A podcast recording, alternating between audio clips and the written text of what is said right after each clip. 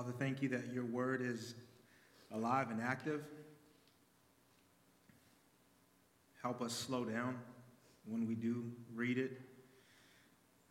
Thank you for this time of silence that we've been able to sit in. Holy Spirit, we need you. Would you open our eyes to see your truth? Would you open our ears to, to hear your truth? Would you grant us understanding? Would you stir us? Cause us to be zealous for your word and your truth and living out Christ likeness in the world. Father, thank you for this text, and I pray that you would meet us in this space, uh, that you would challenge us in this space. You're a good Father, and when you do correct us and discipline us, it's because you love us. So we, would we remember that and uh, continue to trust you in the work you're doing in our lives. We're grateful. God, I thank you for this church and thank you for the work you're doing with this body. Would you continue to bless them abundantly with your spirit? Would you continue to go before them in, in the work that you've called them to here in this community, here on this campus, and even as they scatter and go about their lives elsewhere, would you bless them in that work also, Father? Uh, we are so grateful that you have adopted us and redeemed us as your sons and daughters. So grateful that we're yours, that you're ours. Uh, we love you, God, to your glory. In Jesus' name, amen. Well, as, uh, as John shared some of that history, my wife Tina and I are extremely grateful for the, the years that we've spent here with Redemption Peoria. We spent four years with this congregation, and it's been nothing but a blessing in our lives. It's grown us, it's shaped us. Uh, I, I feel like I've confidently stepped into my calling as a pastor over those years. Um, work like like AZ Reach began, uh, and relationships, most importantly, were developed and have been kept, and we're so grateful for the years that God had us here. I often, uh, well, not once in a while, I'll still talk to Josh Miles. So last week we're, you know, catching up, and I'm like, hey, by the way, bro, I'm gonna be at Peoria, and uh, he goes, oh, tell them I said hi. I'm like, that's it? You just want me to say hi? And he said, uh, Tell them I said, Peace be with you. so I told him I, I would, and also with you. Yeah, I told him I'd share that. so uh, from John 18, 38 through 40, let's, before we dive into verse 38, let's, let's just quickly catch up to, to where we're at in the story and, and how we got here. So, a few weeks ago, we spent uh, some time on, on looking at how Jesus was saying some really hard things to his followers. And uh, he ended some of those harsh statements with saying, You know, you are all going to leave me. And just know that I'm not alone, but the Father is with me. And right after he said some harsh statements to his followers, he looks up to heaven and he prays this very beautiful prayer.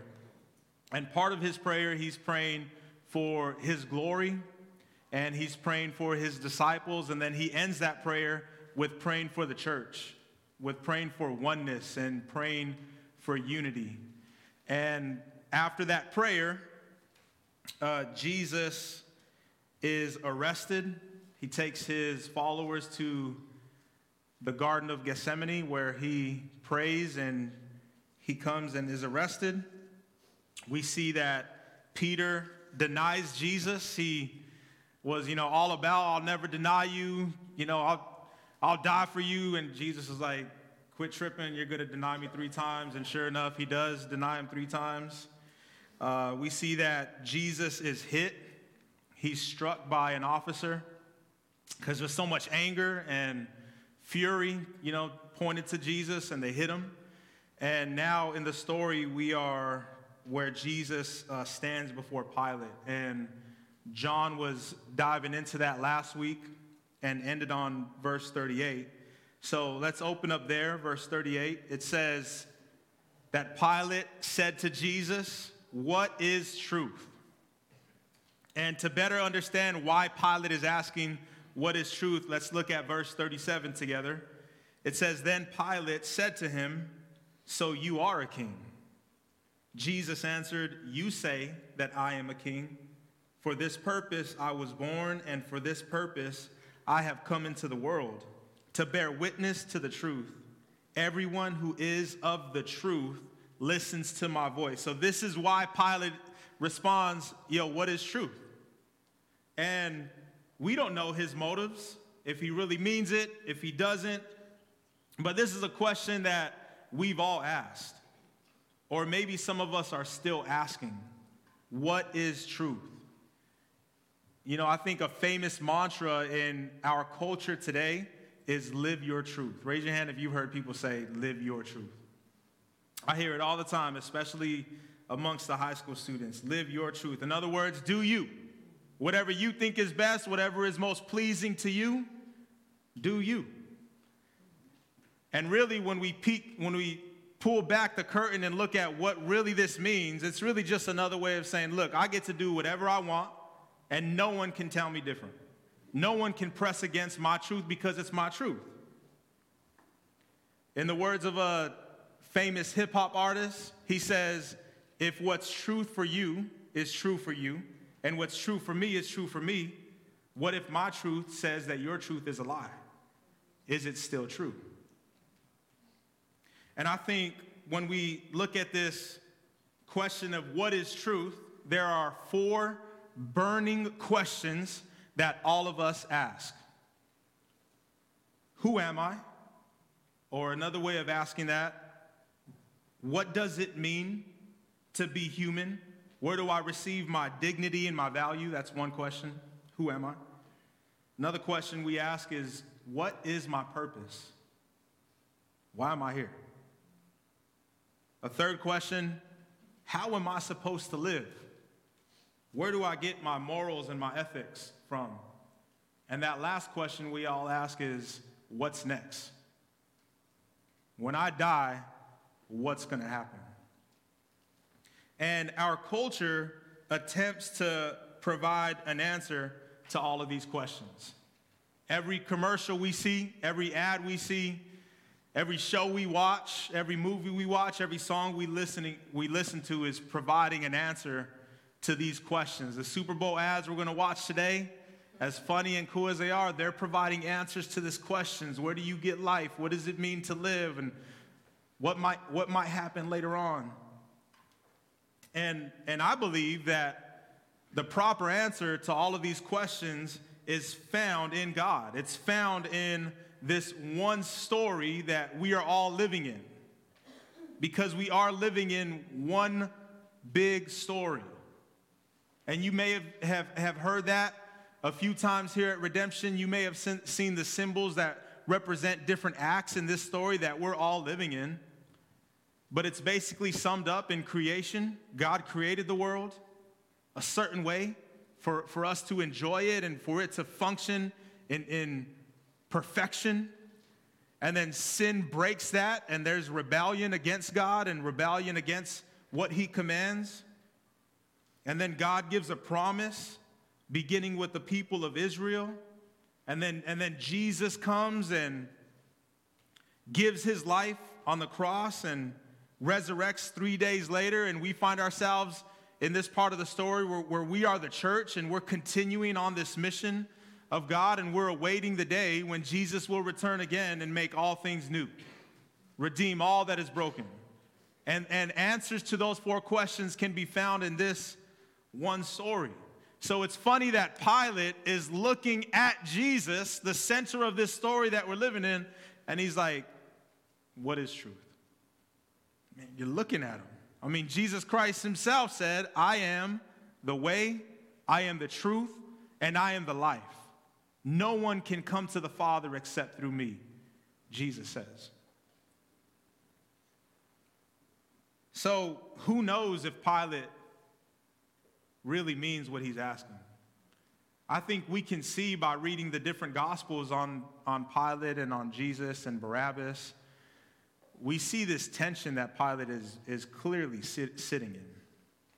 this ain't easy for him. I mean, he goes to Jesus three times, like, you know what they're saying about you? Are you who you say you are? Who are you? What are you doing? He goes to the people, like, I find no guilt in him, he tells them.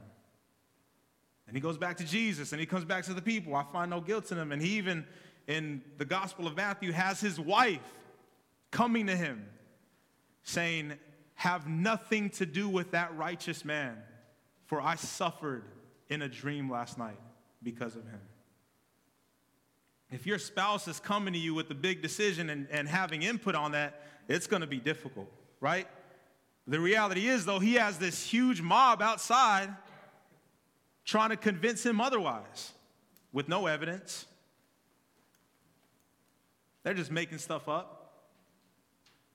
But they're doing everything they, in their power to convince Pilate to kill Jesus. So he's sitting in some serious tension. And this crowd is a trip. The Jews are a trip. Because not much longer before that, Jesus comes riding in on a donkey, and they got their branches that they're waving. Hosanna, Hosanna in the highest praising Jesus, worshiping Jesus. And we fast forward to this moment, and some of those same people could, could very likely be in this crowd that went from Hosanna, praise him, to crucify him, crucify him. And I think I'd be foolish to think, oh, that wouldn't be me. I mean, I think our hearts are very fickle and that could very much be us. But this crowd is determined, being persuaded by the chief priests and elders to punish Jesus. Because we read that in the text. They're persuading the chief priests and elders. Maybe the crowd were, they're on the fence. They didn't know, but you got them persuading them, getting them hyped up, speaking all these lies to the point where finally the, the, the noise got too loud for Pilate. Uh, but we see him trying, though. Look at verse 39 of John 18. We see Pilate trying. He's trying to squirm out of this one. He says, But you have a custom that I should release one man for you at the Passover. The Passover being the, the celebration of liberation of slavery from Egypt, the passing over by the blood being stained over the door to prevent death in that home. And they're celebrating this Passover, yet here they are arguing for the death of the true Lamb of God. But Pilate's trying. He's like, yo, I got, I got this dude here who's pretty innocent, and I got this other dude who is crazy guilty. He's a criminal. And, and Pilate says in part B of verse 39 So, do you want me to release to you the king of the Jews? And, and again, Pilate knows they ain't thinking right. You know, in Matthew 27, it says, For he knew that it was out of envy that they had delivered Jesus up. It was out of envy. I'm like, man, why were these dudes envious? Well, because Jesus was poking at their power. Jesus came in, and Pharisees and the chief priests had all this power and all this say, and Jesus comes and turns all that over and starts messing up their vibes. And they're like, yo, we can't lose this power. Who's this guy? And they're threatened by Jesus. So Pilate knows that. Dudes are envious. And I love how Pilate, I feel like, is throwing little jabs at him. He's like, Do you want me to release the king of the Jews? Knowing that that's probably going to get, get, get them upset more, calling him the king of the Jews, the last thing they want to hear, the last thing they believe. And Pilate's like, Do you want me to release the king of the Jews? Your king? Look at verse 40. They, they cry out, Not this man, but Barabbas. Now, Barabbas was a robber. So we see Pilate calling Jesus King of the Jews, and the, the Jews are like, Not this man. They don't call him King of the Jews. Not this man, their response is. You know what's interesting is, is Barabbas mean his name means son of the Father. Yet he's standing next to the true Son of the Father, Jesus. Tim Keller, when speaking about this text, says both Jesus and Barabbas are Son of the Father, and yet they could not be more different. One rules by taking the lives of others, and the other rules by giving his own life. One wants to overthrow the king because Barabbas was known as an insurrectionist. And the other is the rightful king of the people. One is guilty and will be set free, and the other is an innocent man who is about to be killed. The real son of the father who is innocent will go to his death. They freed the wrong son. They did free the wrong son. But the reality is, this is how it was supposed to happen. Jesus isn't going to the cross against his will. We don't see Jesus putting up a fight. We don't see Jesus trying to justify himself and prove his innocence. Jesus was on a mission. And he said that long before this moment. In his book, Pursuing God, Josh Butler says this A good place to start is to recognize that Jesus is an active agent, not a helpless victim. He is not coerced or manipulated to the cross against his will. Jesus boldly declares, No one takes my life from me, I lay it down of my own accord. Jesus goes of his own volition to accomplish his purposes. He is taking down the destructive power of sin, death, and hell. Jesus is a lion, the cross is his prey. Jesus set his face toward Jerusalem long before his execution, and like an arrow streaming toward its target, made his way toward Zion to atone for the sin of the world. Jesus was on mission, not against his will. But it's, it's crazy that we see this robber, this man Barabbas, who's a robber and a criminal, pardoned. This man who is his, he's obviously guilty, being pardoned in place of a man who is completely innocent. I mean, is that not the gospel? Our sin, we are guilty as can be. And you're like, nah, not me. Are you sure? I mean, let's put up your thoughts over the last 24 hours. Jesus says, if you even look at a person with lust, you've committed adultery in your heart. Jesus says, if you've even hated a brother or sister, you're a murderer. So we can't look at Barabbas and be like, hey, he's really guilty. Like, yo, look at, let's look at ourselves. We're really guilty. And Jesus, this innocent man who lived a sinless life, which we read about during worship, stands in our place. The reality is, y'all, Jesus has a, a history for freeing prisoners. That's just the reality. I mean, God, I was stuck in prison. I was enslaved to my sin, and there was nothing I could do about it. Every time I told myself, all right, bet, I'm gonna stop doing this on my own power. I didn't know Jesus. I just thought maybe I wasn't living right. Okay, I'm gonna stop doing this. And before I knew it, I was just giving back in, and I was enslaved to my sin. I was stuck in my prison, and then Jesus Christ comes and frees me from my cell, frees me from the prison that I was stuck in, redeems my life, creates in me a new heart, gives me these new desires that I never thought I'd have before, gives me these new passions. And I all of a sudden have this hatred for my sin. Nothing that I produced, but the work of God in me. Jesus Christ has a history of setting prisoners free. Let me pass the mic around if we had time and let you testify to the prison you were stuck in and how Jesus came and redeemed you and locked and pulled that lock out and, and you came walking out free as can be. I bet we could testify for days of the power of Christ redeeming us from the prisons that we were stuck in. I've been bumping uh, Maverick City Worship. You guys, you guys familiar with them at all? So they got this album called uh, it's you know TRIBL and Maverick City. And listen, write this down. There's a song on there called Grave Clothes. Grave Clothes. You know it? Yeah. And I came out in a new robe. Yeah. Y'all play that.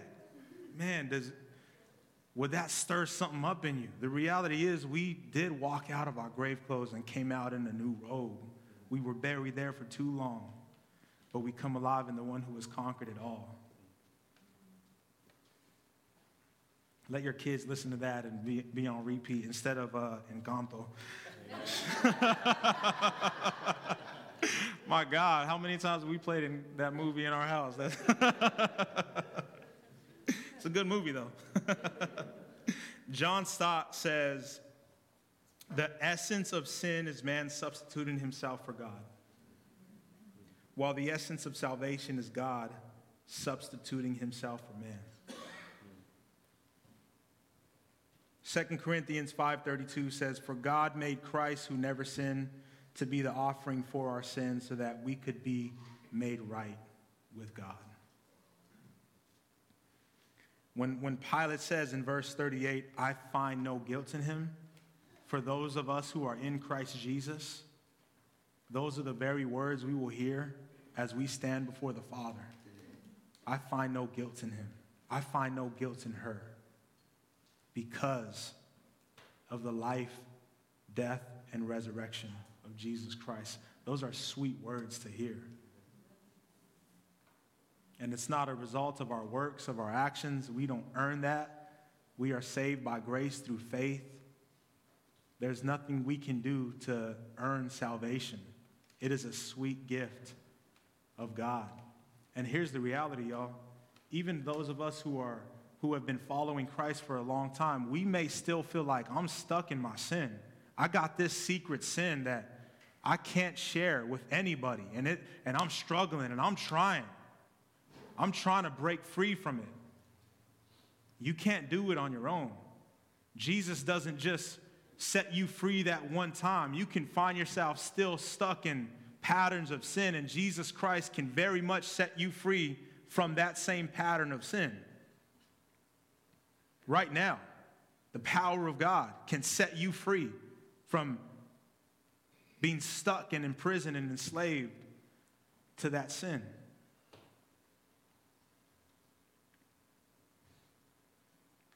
In uh, Acts 3:14, they actually testify to this moment that we're reading about in, in John 18. Peter says to a group of people, he says, But you denied the holy and righteous one and asked for a murderer to be granted to you, and you killed the author of life, whom God raised from the dead. To this we are witnesses, and his name, by faith in his name, had made this man strong, whom you see and know. And the faith that is through Jesus has given the man this perfect health in the presence of you all. They're testifying to God healing a lame man. This lame man just got healed. People are amazed and blown away. And they're like, look, this, this man who you killed, the author of life, it's by his power. You, you, uh, you set this, this prisoner free and kill Jesus. It's by Jesus' power that this layman has been set free. And, and listen, I mean, we see people coming to faith all the time after, after the life of Jesus after his resurrection. And we, we see it right here in Acts. They're testifying to God's faithfulness. God's power is still at work in us today. And the reality is, y'all, I pray that the Holy Spirit would stir our hearts to testify of this faithfulness of Jesus Christ. People that we know, coworkers that we know, family and friends that we know, neighbors that we know who, and we just look at them and like, they're missing it. They're missing it. They're right there. They don't know Jesus. And we've got this testimony in our lives to say, look, Jesus saved my life. Jesus set me free. And the same way he offered me life and salvation, he offers it to you too. That word and deed combination that we see all throughout Scripture is something that we got to lean heavy on because others do need to hear this good news. And this is something we rejoice in as we get ready to close. And when we look at this text, guys, like, my God, you, God, I am Barabbas. I, I was a prisoner, or I am a prisoner. And I didn't deserve to be set free. But Christ, you came and set me free. You broke my chains. I mean, when I, when I have tough seasons in life, when I have tough days, when I have tough weeks, when I'm discouraged, all I have to do is go back to this reality that I have been set free in Christ, that I have been adopted as a son, that I am His, that this, this momentary life I'm experiencing on this side of eternity is nothing to compare with the eternal weight of glory that I'm going to experience. And when I think big picture like that, it sets me right. Doesn't mean that the problems I'm experiencing go away, maybe stress or whatever it is, but it gets my heart right. It helps me kind of back up and remember this ain't it. Jesus is coming back. And whether I go to him or he comes here first, whatever, I'm straight. and I'm going to experience this new life with no tears and no death and no sickness, with joy, the way it was supposed to be from the beginning. The joy of that. Let's keep going back to that, y'all. As we, as we close, I want us to look at uh, one last quote from uh, Josh Butler from that book, Pursuing God. And it really points us to Jesus' motive, uh, what his drive was as he went to the cross, even in this moment with Barabbas. He, he says, The cross is not happening to Jesus, Jesus is happening to the cross. And Jesus' motive is love. He is the Son of God who loved me and gave himself up for me. Jesus goes to the cross compelled by affection, driven by desire, moved by longing. He sees the cross as an act of service. Explaining his mission, the Son of Man did not come to be served, but to serve, and to give his life as a ransom for many. The cross is a signpost of divine love poured out for the world. Y'all, this is, this is Jesus' drive. It's love for us compassion for you and I. Even these next few weeks, as we start to look at Jesus actually going to the cross, Jesus being pierced and being whipped and hanging on the cross naked and ashamed, we got to remember his drive. What, what drove him to do such a thing? Why was he not defending himself? because of love, because of his affections for us. He was compelled with his compassion to redeem all that was broken, not only in our lives, but in the world. Let's keep that in mind as we continue to look ahead in these next few weeks of Jesus as he goes to the cross. And let's pray together before we, uh, we continue in our service. God, thank you. Thank you for this text. Thank you for this sweet reminder uh, we could look at this text and be like, man, that's, that's not justice. That's letting an innocent man go, letting a guilty man go in place of an innocent man. God, continue to, to open up our eyes to the reality that this is the gospel, that we are that guilty man. And Jesus, you set us free. When we did not deserve it, when we did not earn it, we are set free. And God, I even pray for uh, those of us, not only in this room, but everywhere, your sons and daughters who are maybe still feeling stuck in prison to sin Would you set us free from that? Jesus, you have the power. Your word is alive and active. I pray that we would fight with it. Would you compel us, Holy Spirit, to share this good news with others who don't know you? Let us not keep it to ourselves. Let us not hold it and only be focused on us, but let us be on mission to share this truth with others. The same way that we have been set free, I pray that we would experience our brothers and sisters set free, our cousins, our nieces and nephews, our parents set free, our neighbors set free, our coworkers set free.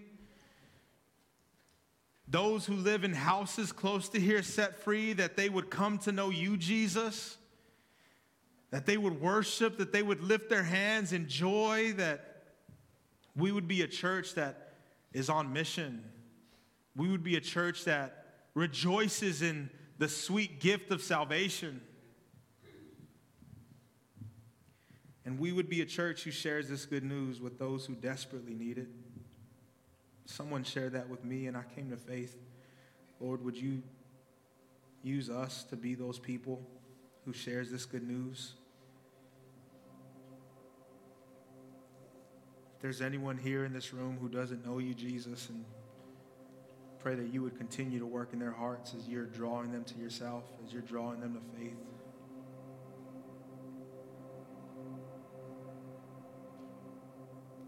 God, I pray for your blessings over Redemption Peoria. I pray for your blessings over the leaders here, the pastors here, the elders here I pray for your blessings over every single person sitting down. God, I pray for mercy and grace. We read about that. Approach your throne of grace with confidence that we may receive mercy and grace to help in our time of need. That that be true for this body, that we would constantly approach your throne of grace with confidence, that we wouldn't lean our, on our own understanding, but approach your throne of grace that we may receive your mercy and grace to help in our time of need.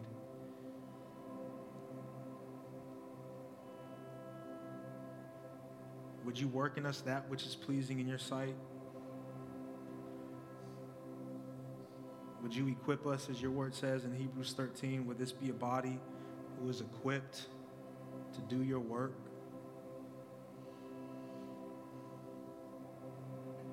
Would your light shine on this campus, in, in these neighborhoods, even those homes on both sides, the dorms, the apartments, those living there, Christ, would they hear a people who are rejoicing? Would they hear a people who are celebrating? Would you draw them to these seats that they would know you, Christ? That they would be connected to your beautiful body? Would you begin to burden people's hearts in these seats with, with certain tasks and things you're calling them to do? Would you begin to stir in them a certain work you're calling them to do?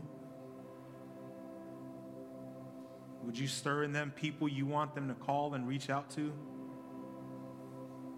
Or text? Or encourage? Would you give life to any of our dead bones, seasons that we find ourselves in. Would you make us alive again, Christ? Make us zealous for your kingdom. Make us zealous for your glory. Remind us that it's more than just this, it's more than us, that you're calling us to be on mission. And you go with us, Holy Spirit. Thank you for this beautiful church. Thank you for your presence and your glory and the work that you are doing and the work that you will do through these church members. To your glory, Christ. We're grateful. We love you in Jesus' name.